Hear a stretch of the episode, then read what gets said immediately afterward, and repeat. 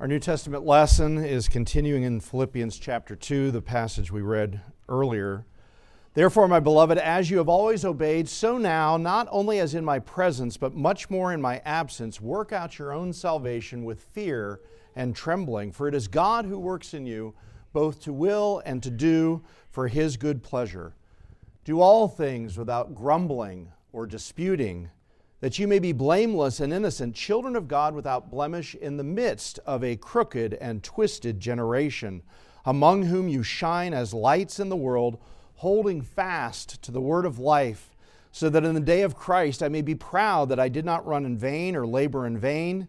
Even if I am to be poured out as a drink offering upon the sacrificial offering of your faith, I am glad and rejoice with you all. Likewise, you also should be glad and rejoice with me the word of the Lord. Let's pray together. Gracious God and Heavenly Father, you reveal your will for us, even in the midst of your promises us to in the gospel. You claim responsibilities from us as those who have been transformed through our union with Christ. Help us to hear these words and to think about how we use our words, whether we are using them to bless or to curse, whether we are using them to rejoice and give thanks or to grumble and complain. Help us to be those who are content in heart that we may use our mouths with one heart and voice to give glory to our God and Father through our Lord Jesus Christ, in whose name we pray. Amen. You may be seated.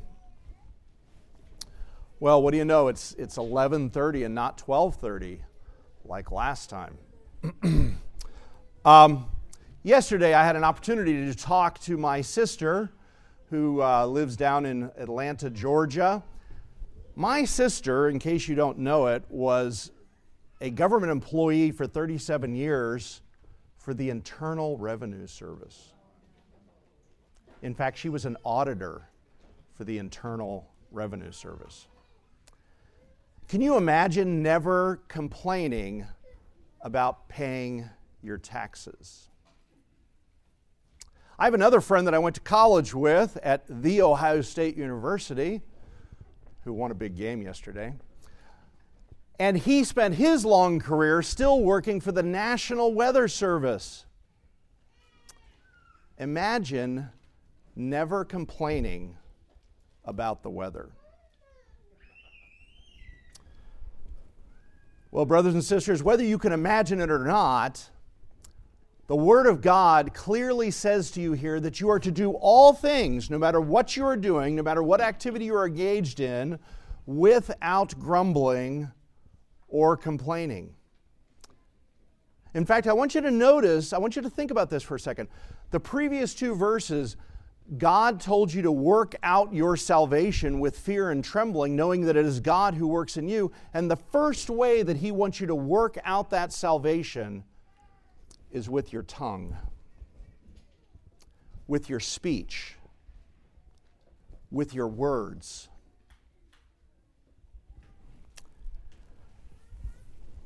Now, I want you to understand. So, first, we're looking at the what. Okay? We're going to look at the what, the why, and the how. First, we're looking at the what. The what is do all things without grumbling or complaining. Now, before we go forward on this, I just want you to think for a second that we have these Psalms of lament where David is pouring out his complaint before the Lord. Okay? And so there is a proper place for us to express the fact that we live as fallen people in a fallen world. Okay? I don't want to spend a whole lot of time on, on how we reconcile these two things, except to say this. There's a big difference between me speaking my complaints to God, who can actually do something about them, and speaking my complaints to you, particularly if you're somebody who can't help me with the situation. If I'm just expressing my discontent knowing that maybe you'll give me a sympathetic ear. So it's one thing to, to give our complaints to God like David does in the Psalms of Lament. Paul's addressing something different. Paul is saying, do everything in your life without grumbling or complaining. And notice that he doesn't give any qualifiers. He doesn't say, Do all things without grumbling or complaining, unless you're talking about the president.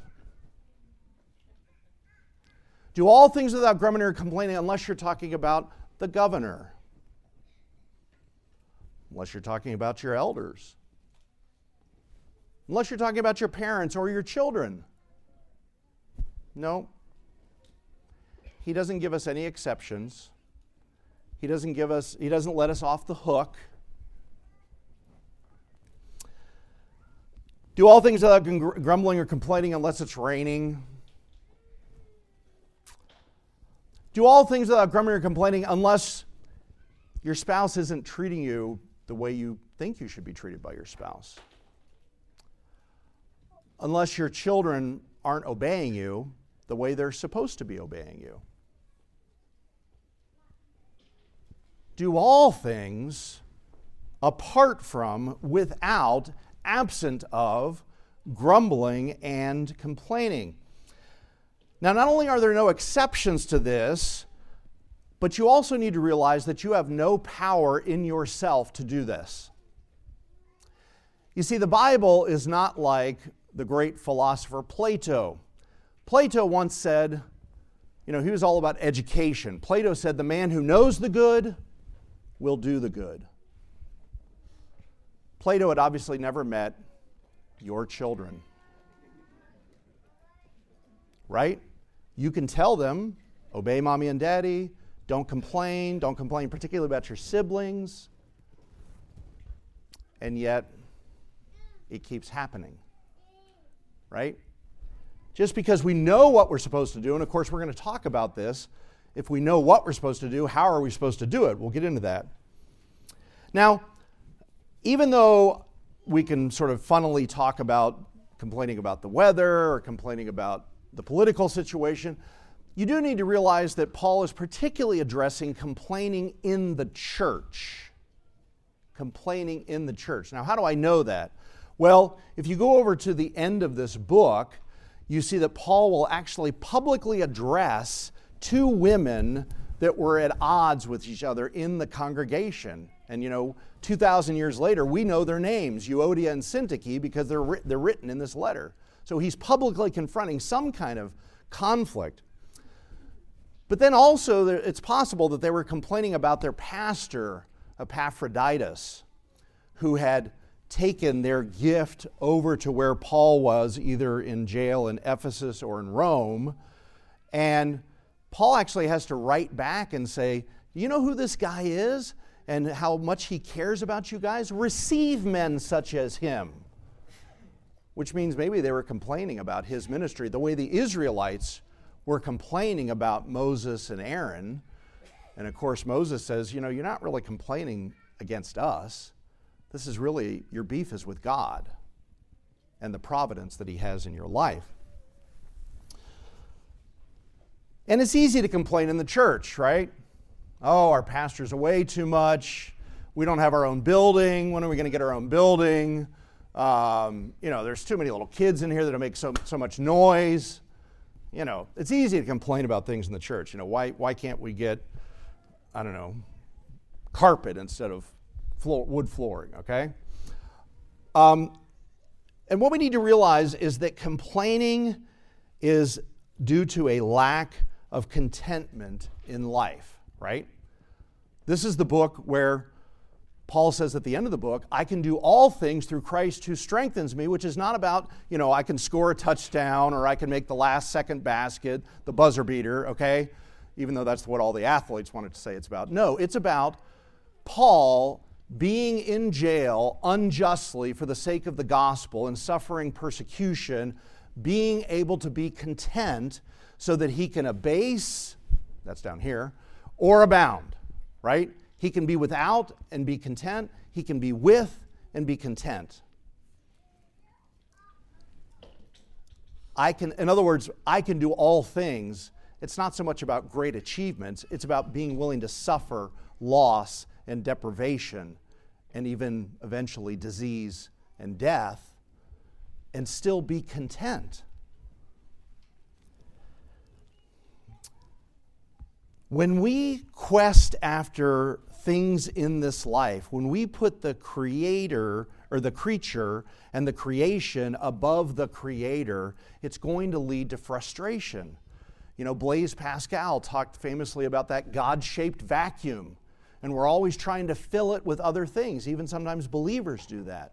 We're trying to fill it with other things instead of God, and it can't fill it, so it leads to frustration that often comes out in complaining, and sometimes worse, you know, violence and hurting other people to, to get those things that we want. Okay? If you remember C.S. Lewis's book, The Four Loves, right? He talks about, you know, the love of a mother for a child, the love of a husband for a wife or two lovers, friendship love, and of course the last one is the love of God and our love for him. And he talks about how all three of these first ones will always be disordered if you don't have this one in the right place. And he put it this way Eros, which of course is the, the love between two lovers, husband and a wife, Eros becomes a devil when it becomes a God. Eros becomes a devil when it becomes a God. In other words, if your quest for having that human connection with another person displaces the connection you need to have with the living God, it's not going to help you, it's not going to fulfill you, it's just going to frustrate you and make you discontent and unhappy. Okay? As good as it is to have a spouse, right? And it's not good for man to be alone, it's great to have a spouse. But if you put that spouse in the place of your heavenly husband, you know, you know, the way I like to say it at, at wedding sermons is, is all of history is moving to the point where there's only going to be one marriage left, right? Christ and the church. So don't try to put your marriage, don't make your marriage the, the, the end all and be all, because there's only one marriage that's going to be left, okay? Now, having learned a little bit about the what, now we need to ask ourselves the why why are we to live such content lives with our lot in life that we can go about those lives in our, in our work, in our play, in our interactions in our home without grumbling or complaining? Well, that's what the next verse says. In order that you might become blameless and pure, children of God in the midst of a crooked and perverse generation in the midst of a crooked and perverse generation. Now, as Paul thinks about this situation in Philippi, it reminds him of his Israelite ancestors. Now, the book of Philippians has no direct quotes. It's, one of the, it's the only epistle, I think, of Paul's that has no direct quotes from the Old Testament, but it has several allusions to the Old Testament. Not illusions, but allusions. Okay? The first one is in uh, chapter 1, where there's an allusion to Job chapter 19. There's an allusion to uh, when it says that every knee shall bow and every tongue confess. That's an allusion to Isaiah 45, where it says every knee will bow to, to Yahweh, the Lord, now being applied to Christ. Well, here, there's an allusion to Deuteronomy chapter 32. And uh, I printed it for you in the back of um, of your bulletin here. Unfortunately, I forgot to embed the Greek font, so just neglect all that gibberish stuff. But there's a contrast where the Song of Moses, and by the way, the Song of Moses is on the, the cover of your, of your bulletins here today, right? Uh, the rock, his work is perfect, all his ways are justice. This is the song that Moses sings at the end of his life about the 12 tribes and about the history of Israel up to this point. A God of faithfulness, without iniquity, just and upright. Now listen to verse 5. They, referring to Israel, they have dealt corruptly with him. They are no longer his children. They are blemished. They are a crooked and twisted generation. So that's what Israel was, particularly in the wilderness, which is why they all died except for Joshua and Caleb. They were corrupt. They were no longer his children. They were twisted. Time and again, God had saved them. He rescued them with a mighty hand. He brought them out in, and, and cared for them. And what did they do? Time and time again. Oh, why don't we have this? Oh, why aren't we back in Egypt? Oh, why did you bring us out here to die? Oh, where's our food and drink? And time and time again, God provided for them. He rained down manna in Exodus chapter 16. He got water from the rock in Exodus 17. Time and time again, providing for, and time and time again, because of their discontent, because of the state of their hearts, it comes out in their mouths and in their language. What, what have you done for me lately, God? Why aren't you giving me this? Why aren't you giving me that? And what Paul says, Paul says that because of the advent of the Messiah, because of the advent of the new covenant, where there's a new power, you, the people of God, are to be in sharp contrast to them, the old covenant people of God. You are not to be corrupt. You are to be blameless. You are not to be not his children. You are to become his children. Now, right there, you might be scratching your head and saying, Yeah, but, but uh, Reverend Nolder, I thought the Bible, I thought Paul clearly said that we are the children of God. What does he mean? So that you might become blameless children of God. Aren't, aren't we already the children of God? Isn't that what he says in Galatians chapter 3? Isn't that what First John tells us, or, or the Gospel of John, you know? That they might become children of God, born not of the will of man or of blood, but of God? Well, let's see if we can put these together. Let's see if we can put these together. When I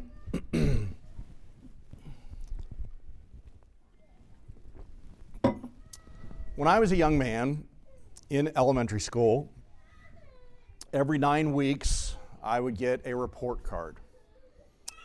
And that report card was littered with A's and B's because I was a pretty decent student growing up.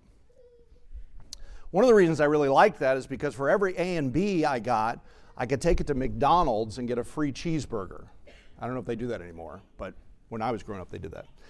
But that's not the main reason I liked getting those grades. I liked getting those A's and B's because I would take it and I would show it to my dad and he would look at this report card littered with good grades and he would say, That's my boy. Now, when he said that, did he mean that before that point, before he got that grade card, I wasn't his boy? I wasn't his son? Well, of course not. What he meant by that was that as he thought about what he wanted his child to be, one of those things would be being a faithful and good and productive student. And so that's why he said that.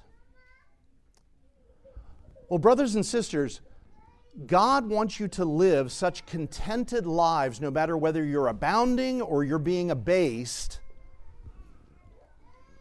that people can look at the way you use your speech and your tongue and the fact, and the fact that sometimes you don't use it because you clamp down on complaining that they can look at you and say, That's God's boy. That's God's girl. She's living such a content life despite her trials, despite the fallen world that she lives in, despite sometimes the injustice that she, that she suffers at the hands of other people, that she is so content in God, in His provision, in His promises, in His inheritance that He has promised to her in Christ, that she can usher with words of thankfulness, and people will say, There's something about you. You, you, must, you must belong to God in a special way, that despite all the things you're going through, you don't live a life of complaining and bitterness. That's what Paul is trying to say. And he's saying that we're doing this in the midst of a crooked generation. A crooked generation. Now, the word here, the Greek word here, is the word scolia. Maybe you know that there's a word or a condition that comes from this called scoliosis. Right? Literally crooked.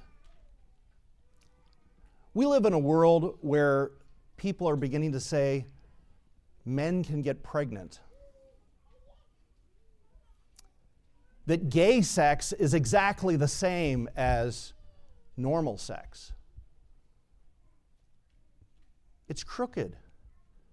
That, that we came from, you know, a pile of mud billions of years ago rather than being created in the image of God from the dust of the ground, as our prayer said this morning. We live in a, in a crooked and perverse and twisted generation. And we're not supposed to just sit there and complain about it as much as it is wicked, and we do need to speak about that wickedness, particularly to warn our children about the, the, the crooked generation that they live in the midst of. Because again, Paul's not, you know, he says this in another letter. You know, I'm not saying that you, you leave this world. You can't do that, you know. Wherever you go to, you're going to take your sin with you, and, and you're going to be eventually in the midst of other fallen people, okay? We're, we're not talking about the, the Amish alternative, okay? But understanding that the power of God, the power of the gospel is so transformative that yes, we, we should be cautious, but we can live in the midst of that generation in such a way that we can show ourselves to be children of God without fault, blameless, which again, that doesn't mean sinless, but living in such a way that we're, in a sense, kind of free from public accusation. Okay? That's what the power of the gospel does. And so the world is telling you, you know, love is love, all this kind of stuff. Okay, it's walking around like Quasimodo and saying this is completely normal. Okay, and we've got to recognize that it's not, and yet at the same time, using our words to bless, using our speech to build up, and using our speech to, to summon people from their crookedness to the straight ways that are found in Christ. So, we've looked at what, we've looked at why. Now we have to ask ourselves this is the title of the sermon, right? How? How can we possibly live in this way?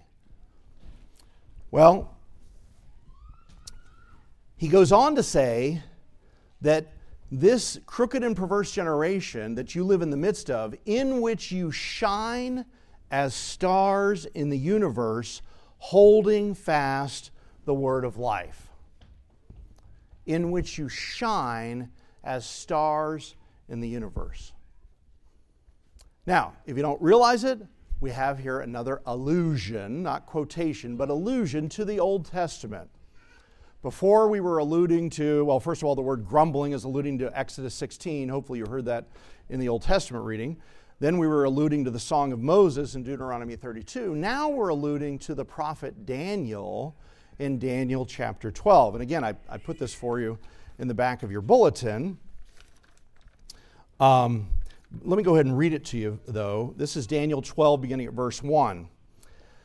At that time shall arise Michael, the great prince who has charge of your people, and there shall be a time of trouble such as never has been since there was a nation till that time but at that time your people shall be delivered, everyone whose name shall be found written in the book.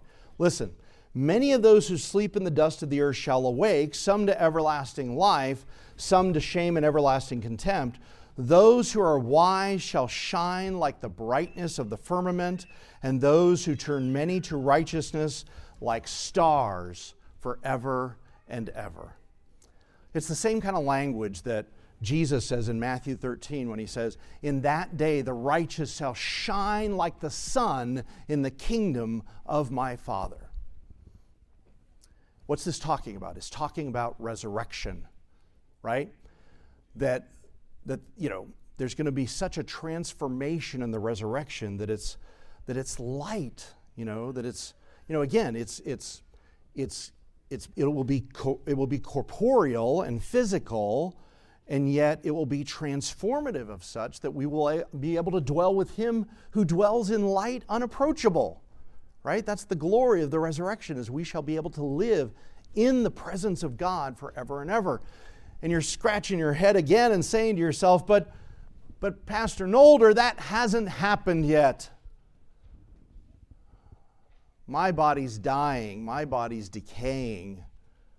You know, I may even have dark splotches inside me that are growing and causing me to get sicker and eventually die. Yeah, that's true. That's true. But you remember what we read together earlier in the service? That resurrection prophecy, that day when someone will, when, when the people of God will shine in the newness of the new age. He humbled himself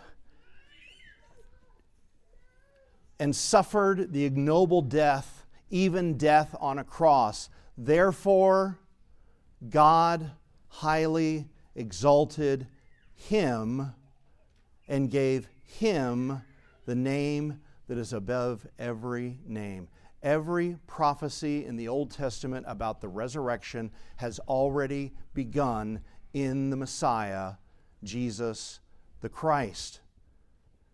And what the Bible clearly says, as you heard me teach on Colossians 3 a few months ago, is that you and I are raised with Christ, that's resurrection language, we are seated with Christ in heavenly places. The power of the age to come has already broken into this age for the people of God so that they truly can become those who are blameless and innocent in the midst of a crooked and perverse generation, not because they have been physically raised, but because they have been raised in the inner man in Christ and have a resource, have a power by the power of His Holy Spirit to transform our hearts, to be contented with our lot in life, so that we can use our words not to complain, not to express bitterness, not to express discontent, but to express contentment with where God has us, both in being alive in Christ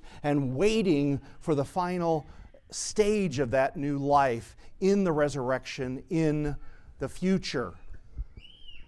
And we know these things, right? Because he says we hold fast the word of life. It's the knowledge of Christ and the gospel that makes us realize that we are being transformed even now from glory into glory. And part of that transformation is in the way we talk.